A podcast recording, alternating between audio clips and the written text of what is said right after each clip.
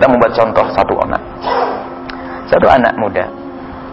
SMP atau SMA zaman dulu itu. Biasanya kalau sekolah naik sepeda. Kalau pergi ke sekolah naik sepeda.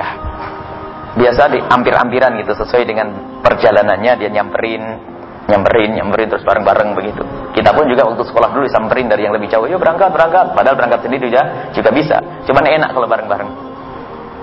Tiba-tiba suatu ketika anak muda ini disamperin sama sahabatnya, eh ayo cepat sudah siang kok kamu belum siap. Sementara yang disamperin ini lagi makan.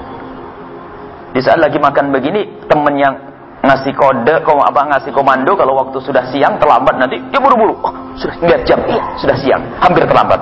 Buru-buru dia makan, cuci tangan, langsung salaman dengan ibunda, naik sepeda, ngebut sampai di sekolahan. Sampai di sekolahan, temennya yang nyamperin tadi langsung masuk kelas, dianya baru menyandarkan sepeda, katonya diambil lagi sepedanya, kemudian naik sepeda, kemudian pergi, balik lagi.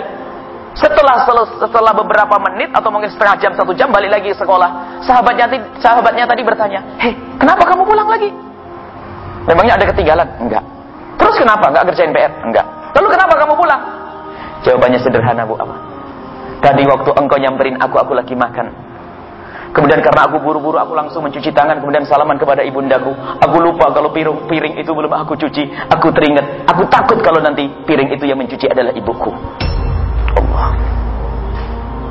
Tidak rela jika piringnya dicuci oleh ibundanya. Hati. Jika ada ibu ibundanya titipi karuan sekalian bu ya, sekalian. Model apa itu? Ibu kita sudah capek waktu kita kecil lihat. Nyuapin kita, mandiin kita, kotor bersihin kotoran kita. Tidak pernah marah kita bangunkan di tengah malam dia. Katanya sudah giliran orang tua kita sudah sepuh. Sudah tua. Masih saja kita repotkan urusan-urusan semacam itu. Kita sering goyang dengan anak-anak yang kos minggu sekali di kampus. Pulang bawa tas isinya baju kotor. Sudah begitu gayanya. Mama besok pokoknya pagi-pagi harus selesai ya Umi, Mama atau Ibu. Pagi-pagi sebenarnya pagi sudah beres semua setrikaan loh ya. Gayanya. Sebalik mestinya tidak seperti itu hai anak soleh soleha.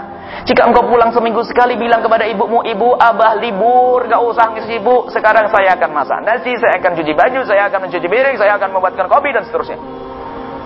Akan lebih dasar hati tidak sambung lihat naudzubillah. Itu bukan saja anak kampus, anak pondok pun kadang begitu. Kalau sudah di, di rumah tuh manja. Dipikir pondok itu untuk kepentingan dirinya, diri ibunya. Pondok, sekolah agama itu kepentingan dirinya, bukan ibunya. Jadi bakti itu dengan hati. Sekarang bagaimana kita dengan orang tua kita? Kadang sudah tua masih kita repotkan dengan anak-anak kita. Memang orang tua kita senang dengan cucunya.